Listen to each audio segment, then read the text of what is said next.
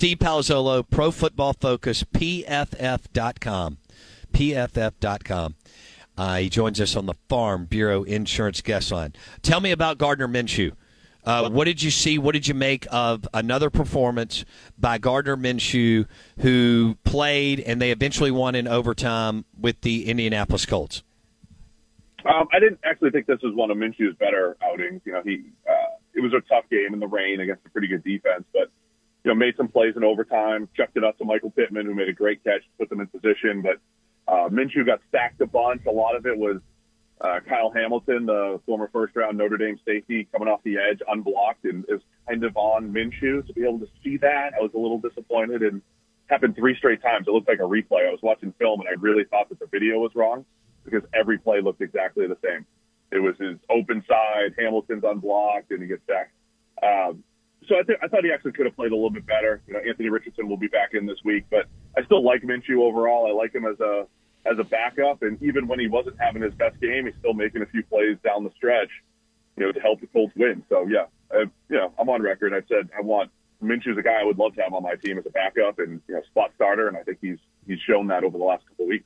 I have to tell you about this game changing product I use before a night out with drinks. It's called Z Biotics. Let's face it, after a night out with drinks, I don't bounce back the next day like I used to. And I have to make a choice. I can either have a great night or a great next day. And that is until I found Z Biotics. Every time I have a Z Biotics before drinks, I notice a difference the next day. Even after a night out, I can confidently plan on hosting this show and being awesome without worry. Look, I won't lie. I was a bit on the fence about Z Biotics initially, but then while hanging out with friends over cocktails, I gave it a shot. And believe me, it is the real deal. Go to zbiotics.com slash OOB to get 15% off your first order when you use OOB at checkout.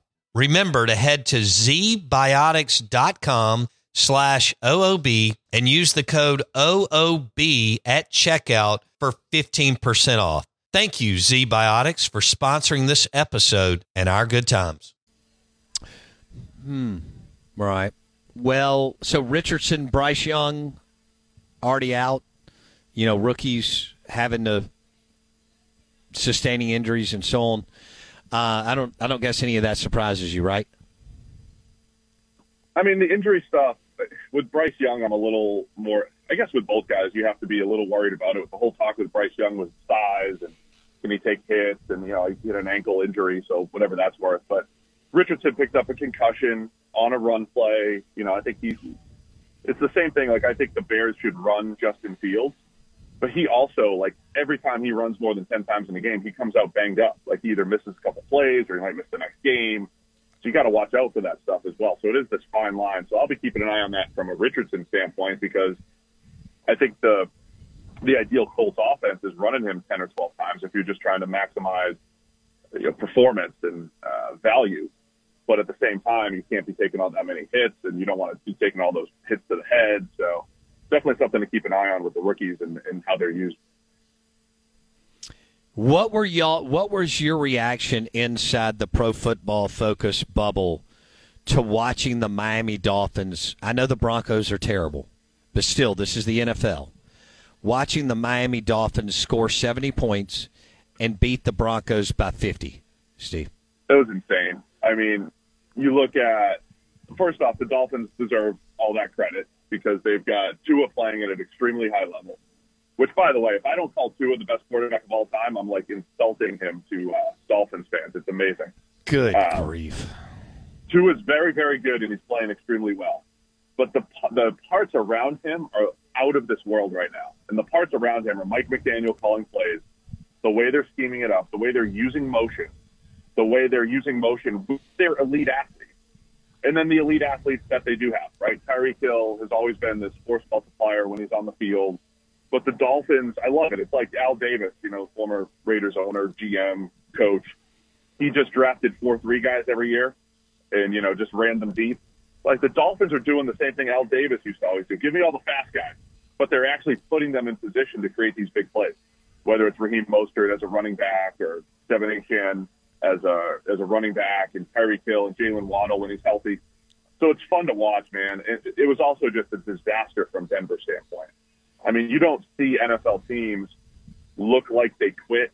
I mean, they just didn't have answers. Like you don't the simple football stuff. Where's the edge player? Who's setting the edge on this play? There's nobody. There's 20 yards of grass instead.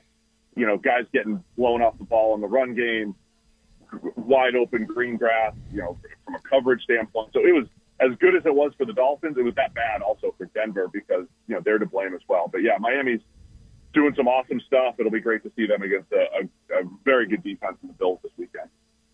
So, are, are, have they arrived? I mean, this is the deal. They're they're here.